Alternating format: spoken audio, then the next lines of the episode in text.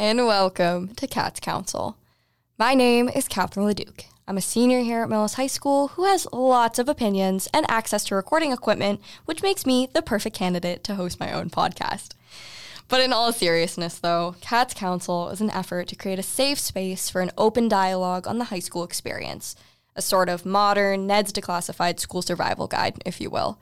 So as a senior who's been through the ups and downs and the ebbs and flows of Millis High School, I'm dedicating this podcast to all the students here in Millis in hopes of making their four years a little bit easier and a whole lot more fun. Let's get started.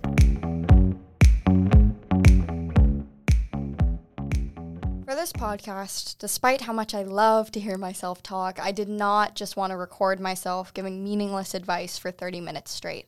So I went to the students to find out what burning questions need to be answered in order for all underclassmen to get the most out of their high school experience. Let's hear what they had to say. Are people as judgmental as they seem? So, from my experience in high school thus far, most people are too wrapped up in themselves, too busy judging themselves and worrying about what other people have, are thinking of them to actually judge other people. But really, in the end, and this is going to be a highly repeated mantra throughout this podcast, do you really care if other people are judging you? What strength does their judgment truly hold over you? And that's been such a difficult realization for me to come to, but it's truly changed my perspective on my own high school experience. High school's all about discovering who you are and what you love, and everyone else is struggling to do the same, whether it seems that way to you or not. So do you, be you, and if you don't know who you are just yet, that's okay too, because this is your time to try and figure it all out.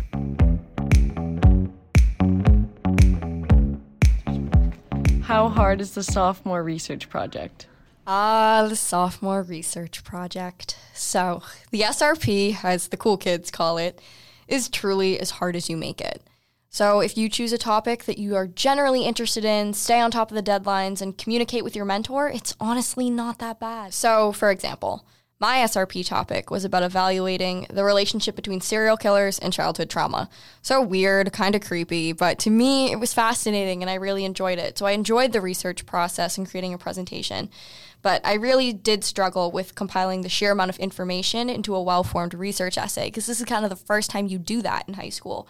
So I procrastinated a lot, I'm not going to lie to you. But one day, I can just remember sitting down on the floor in my living room and writing the whole thing in one sitting. Because at that moment, it all came to me and I knew what I wanted to say, all ten pages of it. So I ended up actually getting an award for excellence in writing in the sophomore research project. And I'm still really proud of the work I did to this day. Honestly, you just need a cup of coffee and a little bit of determination and it'll all work itself out just fine. But if you're having writer's block, don't try to write it. It's just not going to work, I promise you.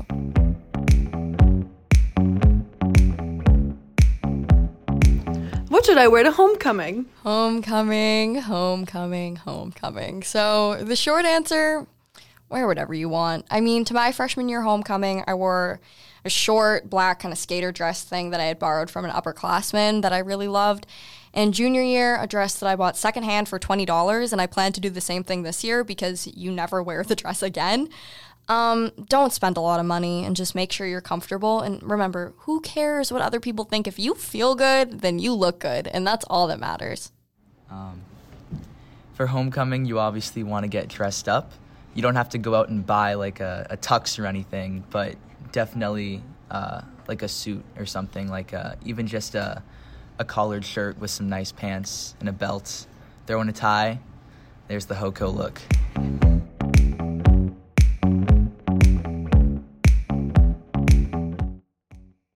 Does who you're friends with matter to your image? Image with air quotes around it. Image is such a funny thing to me because when I think about image, my mind automatically goes to social media, right? And what is social media? It's fake. Your image does not mean anything, okay? It's the verity of your character and who you are as a person that matters. And those who know you, know you. So if your friends make you happy and the friendship is mutually beneficial, then I think it's valuable and it's special. And those are the people you should be friends with, regardless of what other people think about them.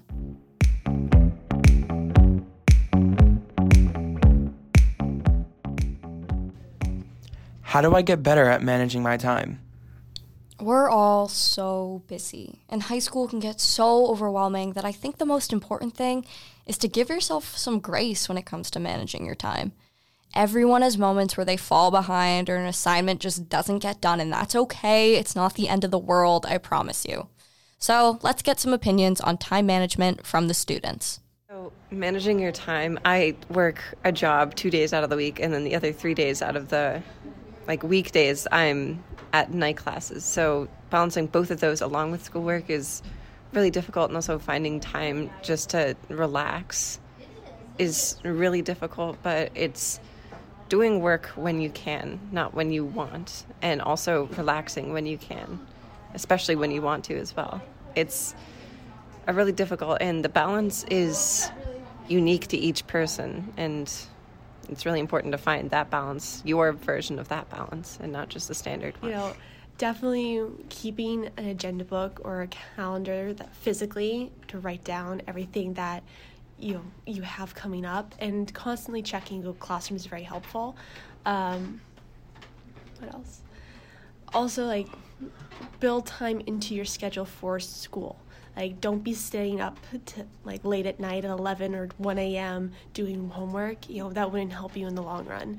You know, really make sure you plan on as soon as you get home, you do homework, or as soon as you're done with sports, do homework. Really sort of plan out hour by hour what you have to do, and then you can make it more simple as time goes on, but really just give yourself that extra push. All right, so I am here with the one and only Miss Hilton. Oh God, oh God, my butt. Okay, so what do you have for some time management tips for the students here at M H S? Oh man, time management is not something that I learned until way too late in my life. Um, something that really helps me is short-term goals versus long-term goals. I think specifically with seniors and juniors and most high school students, but definitely them, they see all of the things that they need to do, and it overwhelms them, and it makes them think they have to do it all at once. Um, that's not the case. You can have a list of all the things you need to complete, but make them realistic, right? Like, I can complete these three tasks today. That is a realistic thing for me to complete. And differentiating the long term versus the short term really helps you move more productively through the stuff that you need to get done. And it also alleviates the stress that you put on yourself. So that's definitely super helpful.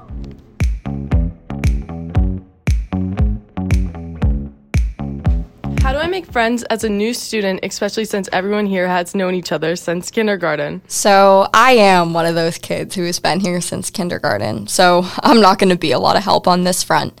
So instead, let's hear from some of my friends who went through the new kid experience here at M H S and came out on top.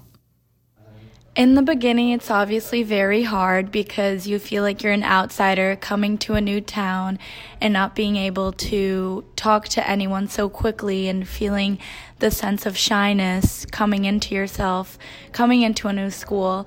But my biggest advice is just approach people and try and talk to them, because it could have a really good outcome, even take even if it does take a really long time.